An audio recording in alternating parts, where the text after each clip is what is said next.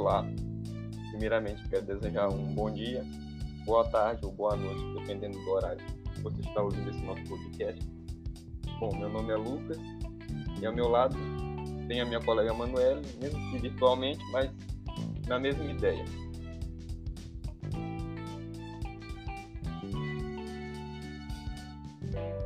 Olá, nós somos estudantes do curso de licenciatura em Educação Física da cidade de Pinheiro, Maranhão, e vamos discutir agora um tema muito frequente na educação física, que é a abordagem do esporte na escola. Esse tema é tratado tem a ver com a sua importância, pois ao longo do tempo o esporte sempre esteve junto da educação física.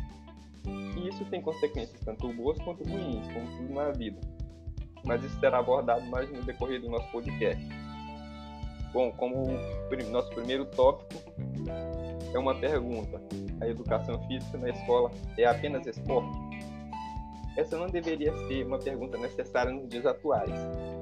Porém, a ideia de que a educação física é apenas esporte na escola ainda está muito presente na sociedade brasileira. Essa ideia se mantém presente muito por conta das práticas adotadas por muitos professores pois é muito mais cômodo focar no esporte em suas aulas, pois o esporte tem maior aceitação dos alunos, isso a gente sabe bem, e é muito mais simples se dar uma aula sobre um esporte do que se tratar de questões como corporeidade.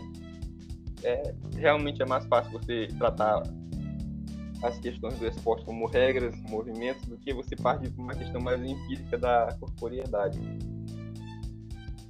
Porém, a educação física não é somente esporte, ela vai muito além ela é a matéria que mais se aproxima do conhecimento da realidade. A educação física pode contribuir muito para o aluno, formação desse aluno, enquanto pessoa.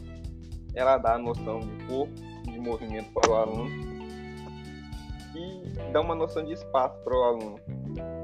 O aluno também passa a reconhecer a história dos movimentos corporais.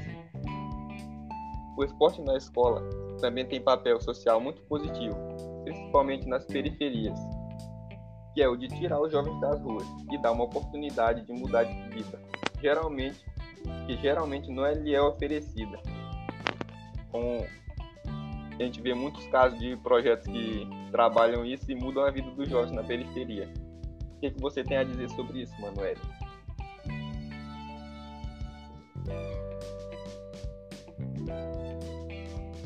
É, como já sabemos, né, o esporte é o primeiro fundamento dentro da educação da criança. A prática esportiva é o caminho mais eficiente para que adolescentes e jovens possam formar o seu caráter, construir os seus valores e conceitos, representando assim o primeiro passo para seu ingresso na vida social. A nossa mente, ela precisa estar ocupada, pois a ociosidade é a porta de entrada para comportamentos e pensamentos negativos, e estar com a mente vazia leva a pessoa a uma completa inércia e sem estímulos, o cérebro ele não trabalha, não tem ideias e nem motivação para agir. Os jovens que não se ocupam acabam entrando por caminhos errados, caminhos, caminhos esses que os levam para o caminho das drogas, tráficos, entre outros, né?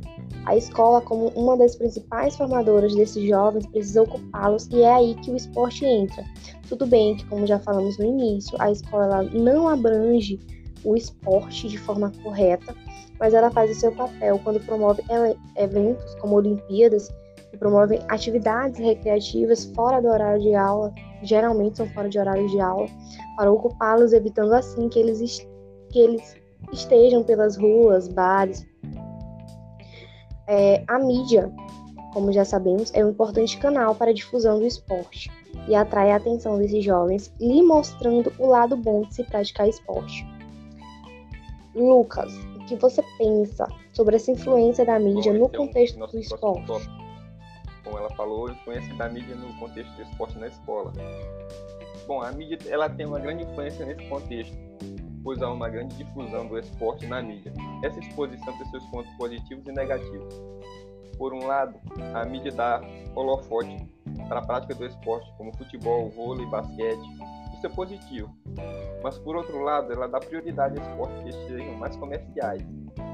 Isto é, que atraem patrocínios. Isso é fruto do nosso sistema capitalista a população acaba sendo exposta a determinado conteúdo esportivo selecionado pela mídia.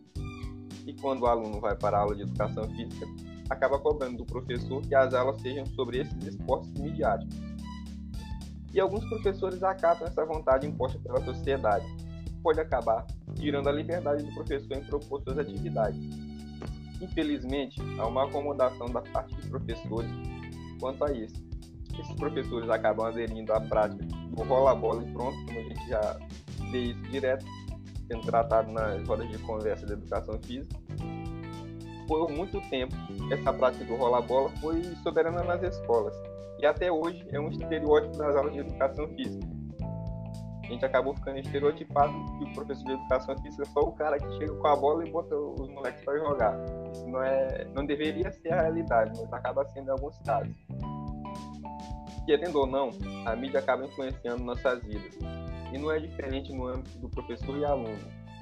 Mas a nós, cabe a nós professores o papel de tentar sempre melhorar sair da comodidade que a mídia do esporte nos possibilita. Pensando nisso, eu gostaria de saber sua opinião, Manuela, sobre como nós, enquanto professores, podemos mudar a realidade do esporte na escola.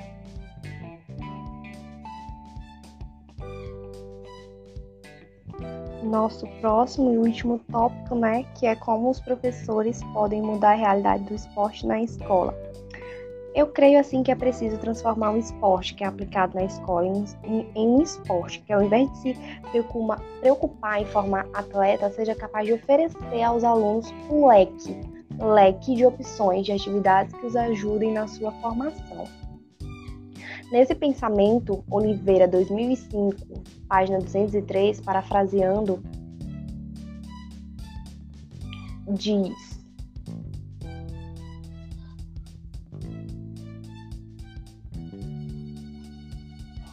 pensa num projeto que transforme as aulas de educação física num trabalho de reflexão do esporte, onde as crianças experimentando e vivenciando o esporte construirão outros valores para as aulas, resgatando a prática social como era entre ensino e produção, transformando a escola em uma fábrica de esportes. O esporte, ele além de ser de suma importância para o desenvolvimento dos alunos, desenvolve habilidades e possibilidades que o jogo oferece através de seus componentes lúdicos.